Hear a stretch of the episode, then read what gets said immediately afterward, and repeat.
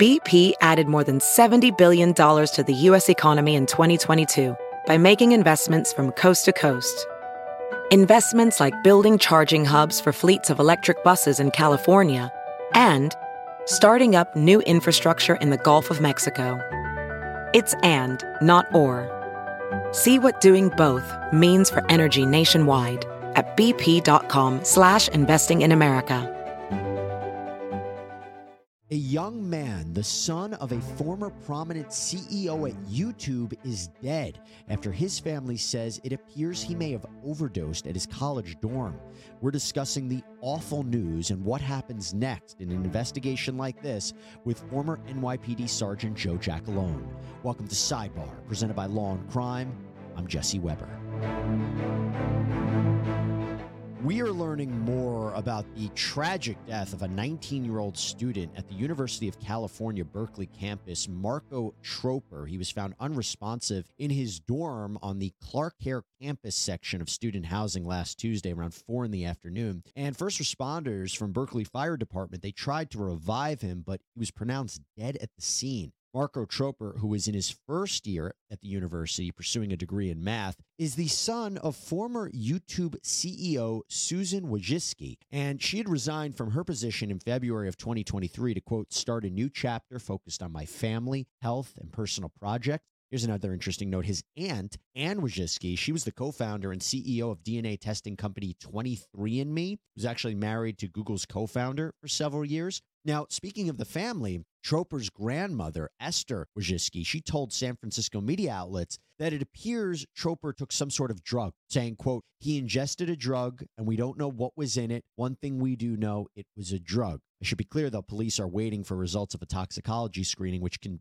our understanding, take up to a month. We'll talk more about it. Uh, she said that he was very active on campus. He was a member of the Zeta Psi fraternity. A UC Berkeley spokesperson confirmed that there was a student death in a campus dorm and said that there were no signs of foul play, but an investigation is underway into this young man's death. I want to bring in right now Joe Giacalone, former sergeant with the NYPD, to talk about this case. And you can also check out uh, Joe's podcast, True Crime with the Sarge, on YouTube. Uh, Joe, great to have you here. Really sad case. They say there are no signs of foul play, um, but that doesn't mean that the investigation's over. Talk to me about what you think law enforcement is doing right now behind the scenes.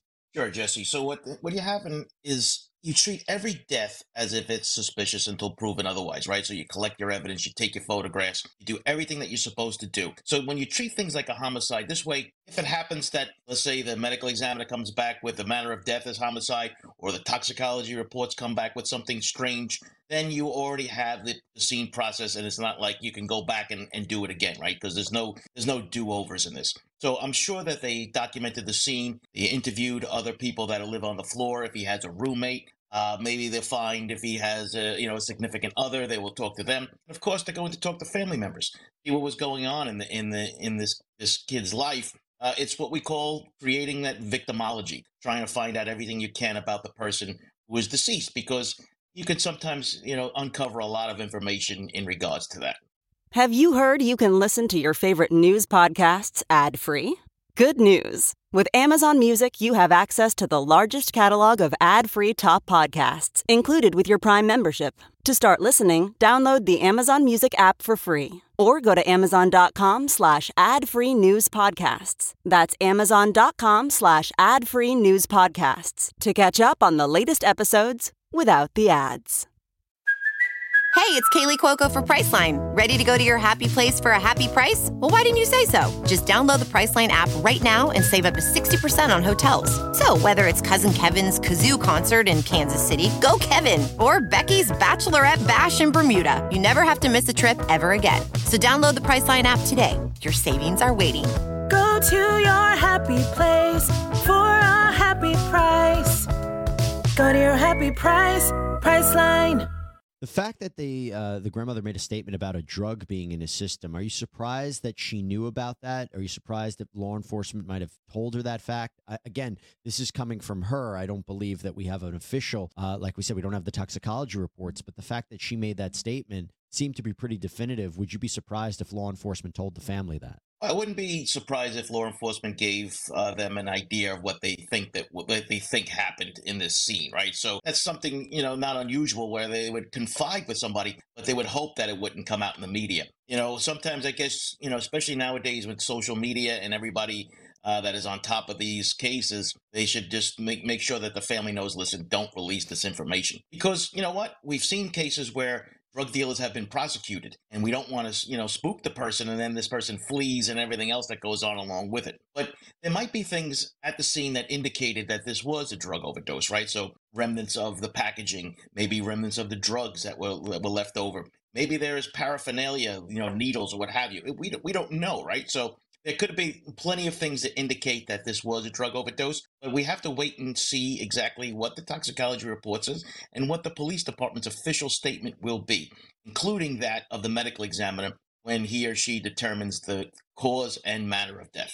And let's talk about that for a little bit in the sense that uh, in California, someone recently was convicted of murder for supplying fentanyl. Now, we're not saying that's the drug, but we are now seeing this surge in cases of people being prosecuted for drugs they supplied. I think in Texas, they made it a murder if you either distribute or manufacture fentanyl that kills someone. And so there's this new stance, which in one sense, it's interesting because it's a way to try to stop this epidemic from continuing on. But on another hand, it's really interesting trying to target people who have supplied these drugs that ultimately result in someone's death. So while this might not be a case of foul play, if there was a drug in a system, walk me through what the process is in trying to fi- figure out who supplied the drug.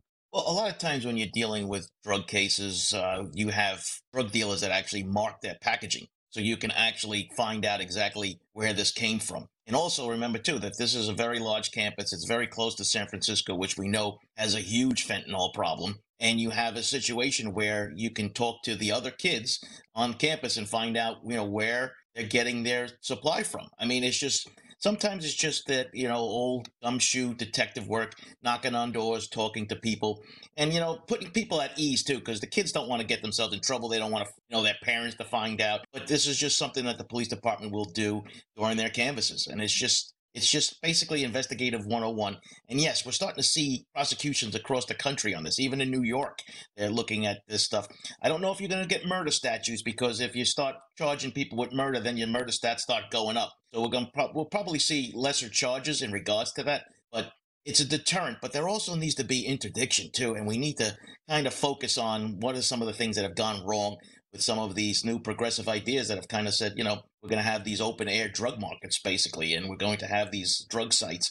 I think unfortunately it's led to more stuff. Hey, so we're going to get back to the story in just a minute. But one of the reasons that we're able to bring you stories like this and continue to provide you this kind of content is because of the incredible support that we get from our partners. And I want to highlight one in particular right now Morgan and Morgan. I always love talking about Morgan and Morgan, the largest personal injury law firm in the country. You know, one of the things they do so well is they make it easy for their clients in these very difficult and traumatic personal injury cases. They have completely modernized the process from submitting your claim to uploading documents to talking to your whole legal team. They have 4,000 support staff, by the way. It can all be done from your smartphone. That's it. You can see if you have a case in just a few minutes. Look, the truth is, if you're hurt, you need to know how to protect your rights and whether your injury could be worth millions. If you're going to take on big insurance companies that sometimes lowball offers, you need a big law firm. And Morgan and Morgan, they don't settle for those offers. They recently won verdicts of $12 million in Florida, $6.8 million in New York, and $26 million in Pennsylvania, which are all higher than the highest insurance offers for these accidents. And get this, the fee absolutely free unless you win.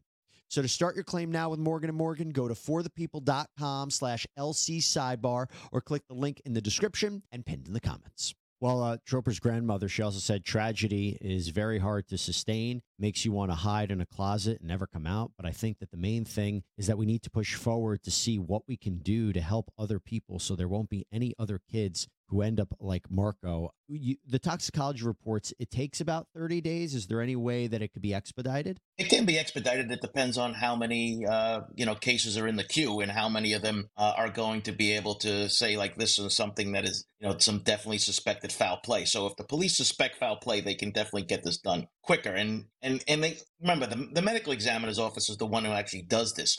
So it's that collaboration between the police department and the medical examiner's office. So that you know the police department really can ask them if they can expedite but it's not really up to them. And I'm sure they'd like to get the test, but yes, it could take anywhere from four to six weeks to get back a toxicology report, so depending on what's in the queue. And let me just uh, finish this up by saying uh, some more comments from this young man's grandmother. She described him as the most kind, loving, smart, fun, and beautiful human being. Said their family is devastated beyond comprehension, that his life was cut too short. We're all devastated thinking about all the opportunities and life experiences that he will miss and we will miss together. Marco, we all love you and miss you more than you will ever know. Just a really, really sad case here, Joe. And uh, hopefully we get a few more answers uh, as to what happened. Um, and, and it seems to me that also the university is trying to be have a role in this as well and be cooperative because do they take some of the responsibility that as one of their students died on their campus well yeah we've seen this happen before with universities they're very protective of their own brand so i always kind of you know look at this with a, like an eye wide open when universities are involved in trying to control the narrative so to speak i mean we saw this with idaho we you know with the quadruple murder up there things that happen on campus affects enrollment affects you know parents sending their kids to school because they they assume that everything is safe. Uh, so yes, I mean we need to determine exactly what transpired here. If this was an accidental overdose or something else, but yes, uh, parents should be concerned about what what this investigation reveals. Yeah, just uh, again, really really sad case, but we wanted to talk about it. Joe Giacalone, former sergeant with the NYPD, you can check out his podcast True Crime with the Sarge on YouTube. Thanks so much for coming on. Thanks for having me, Jesse. All right, everybody, that is all we have for you right now here on Sidebar. Thank you so much for joining us. As always, please subscribe on Apple Podcasts, Spotify, YouTube, wherever you get your podcasts. I'm Jesse Weber. I'll speak to you next time.